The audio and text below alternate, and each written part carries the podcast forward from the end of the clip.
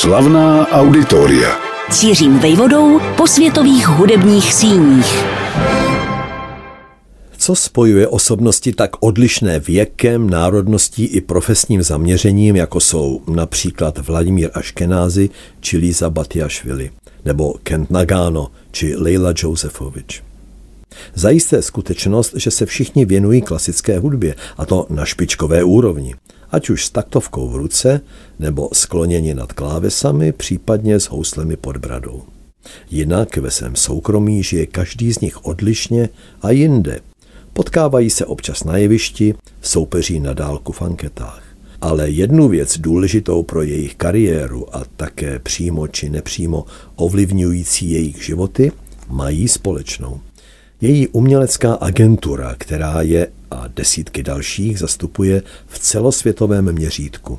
Sídlí v Londýně, ale s pobočkami v Mnichově a v Paříži.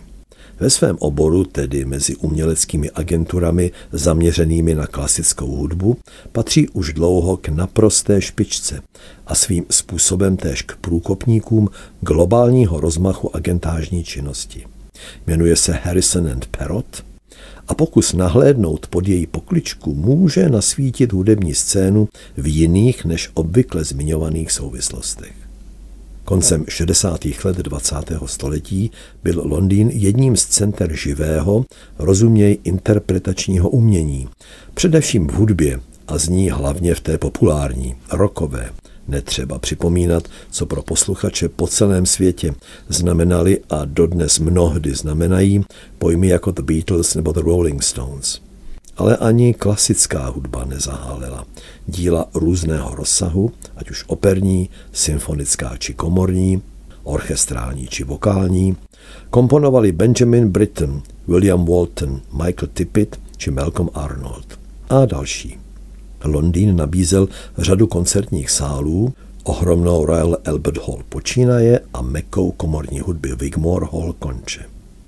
Rozhlasový gigant BBC se klasické hudbě věnoval nejenom v rámci každoroční přehlídky BBC Proms, ale průběžně ve svých kulturně laděných pořadech, na kterých si tou dobou ještě tradičně zakládal.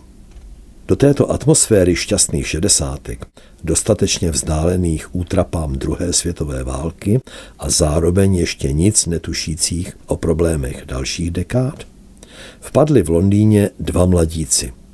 Potkali se kde jinde než v agentuře jménem Ibsen Tillet, zaměřené na hudbu.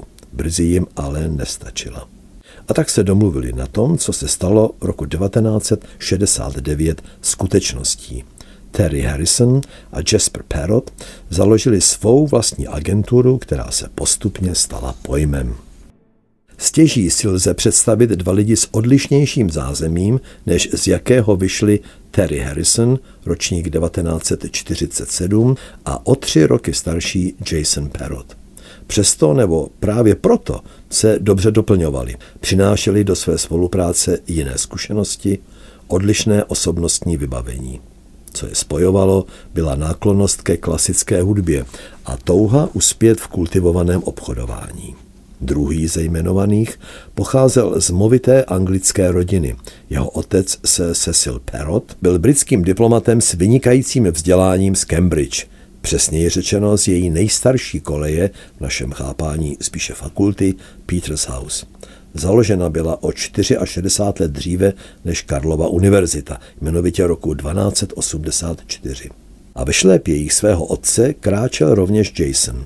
Také vystudoval v Cambridge a kde jinde než Peters House. Tam, kde se v 80. letech minulého století soustředovali příznivci konzervativní politiky Margaret Thatcher, významní politologové, publicisté a politici Roger Scruton, Michael Portillo a další. Jasona Perota však také po otcově vzoru přitahovala hudba. Chtěl se jí však věnovat soustředěněji, než v rovině pouhé záliby. Terry Harrison se naopak rekrutoval z opačného konce britského žebříčku společenských tříd a že se na něj v této společnosti bral tradičně velký ohled. Bylo mu 15, když ukončil školní docházku a rozhodl se, že prorazí v obchodě, v biznisu. Ale s čím? Ačkoliv k tomu doma neměl vhodné podmínky, líbila se mu hudba. Ku podivu víc vážná než populární a z klasiky víc tvorba operní, než symfonická. Proto se doslova prokousal do londýnské hudební agentury, kde jistě neměl tak vynikající postavení jako Perot. Také, na rozdíl od vzdělanějšího kolegy, nemluvil zpočátku cizími jazyky. Přesto prý se ale dokázal domluvit snad i s Marťany, pokud šlo o kšeft. Zkrátka měl k obchodování talent. Když se po 19 letech spolupráce pod značkou Harrison Perot ti dva obchodně rozcházeli, proběhlo to v klidu a v míru, v atmosféře vzájemné úcty. Majetek si férově rozdělili a že nebyl malý. Důvodem odluky byla skutečnost, že podle Harrisona se Perot až příliš rozmáchl. Činnost agentury se už ani zdaleka nesoustředovala jen na agentážní činnost ve prospěch umělců, ale zahrnovala další a další oblasti. Co jednoho naplňovalo, druhého rozptilovalo. Harrison se proto začal věnovat sbírání a prodeji starožitností. Se svojí ženou Helen Turner založil jenom malou agenturu, která zastupovala hrstku významných interpretů. Patřil k ním Radu Lupu nebo András Schiff. Když roku 2017 Harrison ve svých 80 zemřel, Jason Parrott uctil jeho památku mimo jiné potvrzením, že jejich původní agentura dál ponese svůj název. Pohled na vzorně vedené webové stránky umělecké agentury Harrison Parrott okamžitě napoví, že jde o exkluzivní firmu. Jak už v úvodu zmíněno, do její početné umělecké stáje patří kromě souborů jednotlivci neboli solisté těch nejzvučnějších men. Agentura zastupuje mistry taktovky, o některých už byla řeč, tedy Vladimíra Aškenázeho či Kenta Nagána, ale také například Páva Jerviho. Kromě gruzínské houslistky Lízy Batiašvili pečuje rovněž o jejího francouzského manžela, hoboistu a dirigenta jménem François Lelé. Mluvě o houslích ve výčtu umělců, zastřešených značkou Harrison Parrot, se vyskytují Gil Shehem nebo Christian Tetzlav. Dále pak klavíristé Mauricio Polini či Jean F. Lambavuze. Violončelista Gautier Capison a jeho kolegyně Solga Beta. Také však finská sopranistka Karita Matila anebo maďarský skladatel a dirigent Petr Etveš. Dosud však v celkovém výčtu zastupovaných osobností převažují jména spíše z bývalého západu než z východu.